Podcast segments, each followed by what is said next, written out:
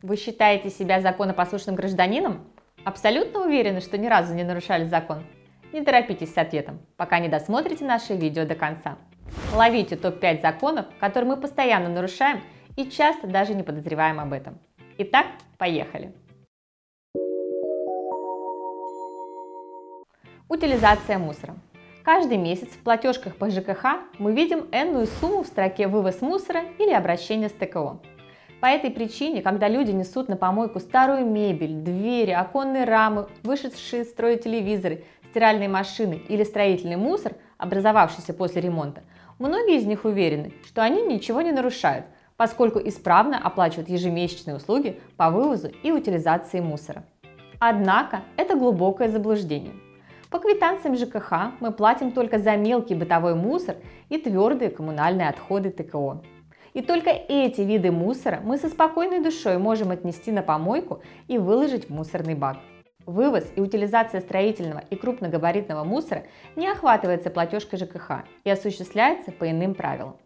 Такой мусор нельзя выкидывать в мусорный бак и тем более оставлять в парадной или рядом с подъездом. К строительному мусору относятся все виды отходов, образовавшиеся в результате ремонта, демонтажа или строительства. Под крупногабаритным мусором КГМ по общему правилу понимается любой мусор, объем которого превышает 0,75 кубометров.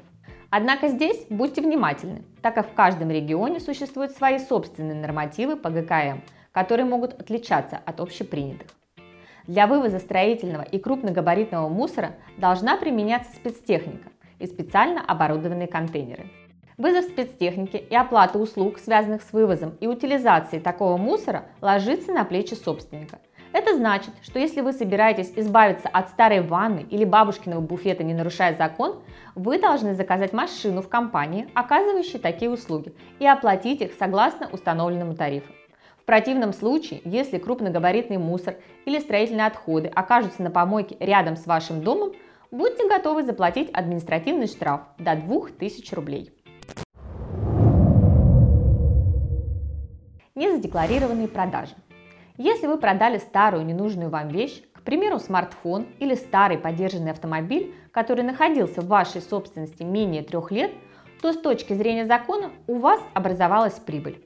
А с прибыли, как вы уже, наверное, догадались, полагается платить подоходный налог 13% НДФЛ. И здесь не имеет никакого значения тот факт, что когда-то при покупке этой самой вещи вы потратили свои деньги, полученные в качестве зарплаты, с которой подоходный налог уже был удержан, причем в полном объеме. Логика налоговиков в данном случае очень проста.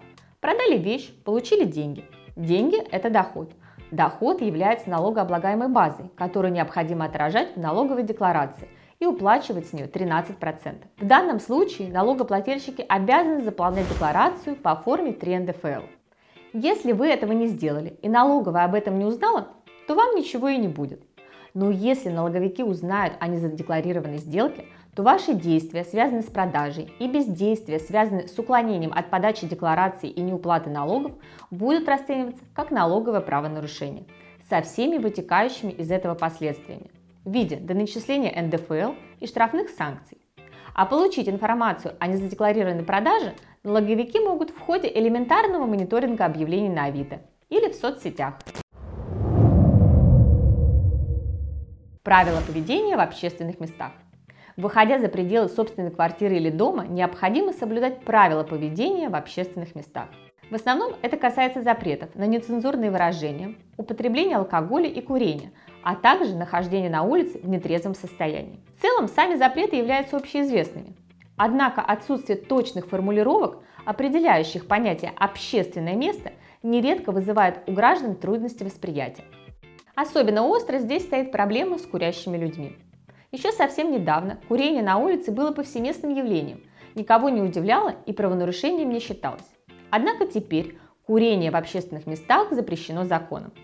И некоторым курильщикам, а также антагонистам непонятно, какое место в данной ситуации следует считать общественным, а какое нет. Из законодательной логики следует, что человек, желающий покурить, должен проследовать в специально отведенное для этих целей место. Например, сейчас существует специальная площадка для курения, расположенная неподалеку от станций метрополитена, вокзалов, аэропортов и так далее.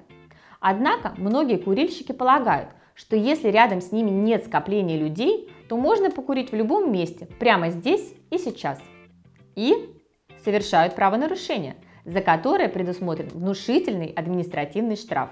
Другим распространенным нарушением правил поведения в общественных местах является нахождение в состоянии алкогольного или наркотического опьянения. Уже всем известен запрет на распитие спиртного на улице, но немногие знают о том, что находиться в состоянии опьянения в общественном месте также является правонарушением, штрафные санкции за которые аналогичны распитию алкоголя. При этом абсолютно не обязательно орать громким голосом и приставать к прохожим. Неопрятный внешний вид, нарушенная координация движений и иные признаки опьянения уже сами по себе являются достаточным основанием для вмешательства представителей правопорядка. Нарушения автомобилистов. Помимо проблем, связанных с общеизвестными нарушениями ПДД, автомобилисты нередко сталкиваются и с иными превратностями судьбы. Перечислим лишь некоторые из них. Подача звукового сигнала или мигание аварийкой. В среде водителей распространены невербальные способы общения друг с другом на дороге. Одним из таких способов является использование аварийки в качестве предупреждения о засаде ДПС, спасибо при перестроении на дороге, комплимента блондинки за рулем и так далее. Между тем, использование аварийной сигнализации не по назначению представляет собой правонарушение по 12.20 КОАП и влечет за собой штрафные санкции. Аналогично с этим расценивается и несанкционированное использование звукового сигнала. Прогрев машины во дворе. В холодное время года автолюбители вынуждены прогревать машину перед поездкой. Несмотря на то, что это делают абсолютно все и каждый, Следует иметь в виду, что с точки зрения закона это расценивается как незаконная стоянка с работающим двигателем в жилой зоне является правонарушением и карается штрафными санкциями. Размер штрафа устанавливается региональными властями и, например, в Москве составляет 3000 рублей. Незаконная парковка. В условиях нехватки парковочных мест многие автовладельцы стремятся застолбить за собой машины место в своем дворе путем огораживания участка ленточками, цепочками, замками и так далее. Эти действия являются незаконными и расцениваются как самозахват земли, принадлежащей всем собственникам дома или муниципалитету. Размер штрафных санкций в данном случае будет зависеть от кадастровой стоимости занятого участка. Грязная машина. Залепленные грязью номера автомобиля, несомненно, привлекут к себе внимание стражей правопорядка, поскольку это является серьезным правонарушением. Кроме этого, следует знать, что даже если номера вполне читаемые, грязный автомобиль – это отличный повод для проверки автоинспектора, во время которой он может найти и массу иных нарушений.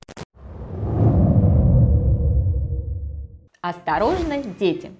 Защита интересов детей представляет собой один из приоритетов современного общества. Поэтому при общении с детьми, особенно чужими, следует быть предельно внимательными, чтобы не попасть в неприятную ситуацию. Оставление в одиночестве. Дети до 7 лет нуждаются в постоянном присмотре, поэтому их нельзя оставлять одних ни в квартире, ни в машине, ни во дворе.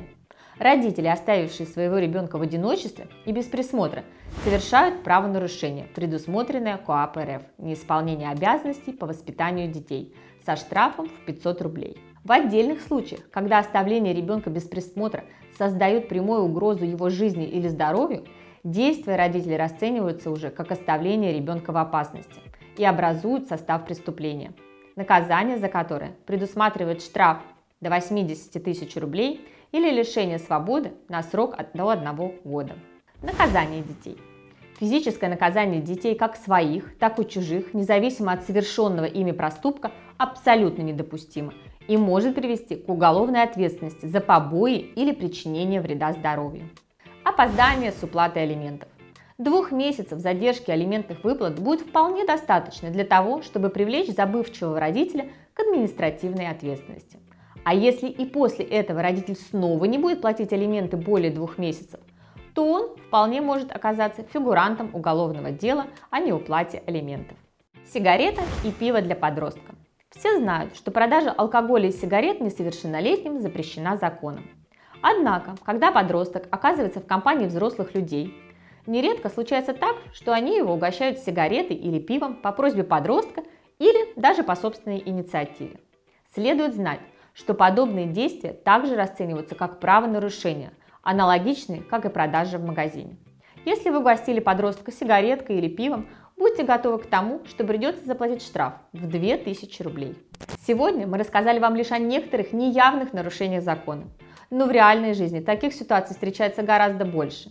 Так что смотрите видео на нашем канале, чтобы быть в курсе всех правовых нюансов, регулирующих жизнь каждого человека. Если у вас остались вопросы или у вас есть сомнения, не являются ли какие-либо ваши действия и бездействия правонарушениями, не тяните время и обращайтесь за профессиональной юридической поддержкой к опытным юристам и адвокатам юридической компании Юрвиста. Мы проконсультируем вас по всем интересующим вопросам и найдем оптимальное решение в рамках правового поля. Удачи и успехов вам и вашим близким. До новых встреч!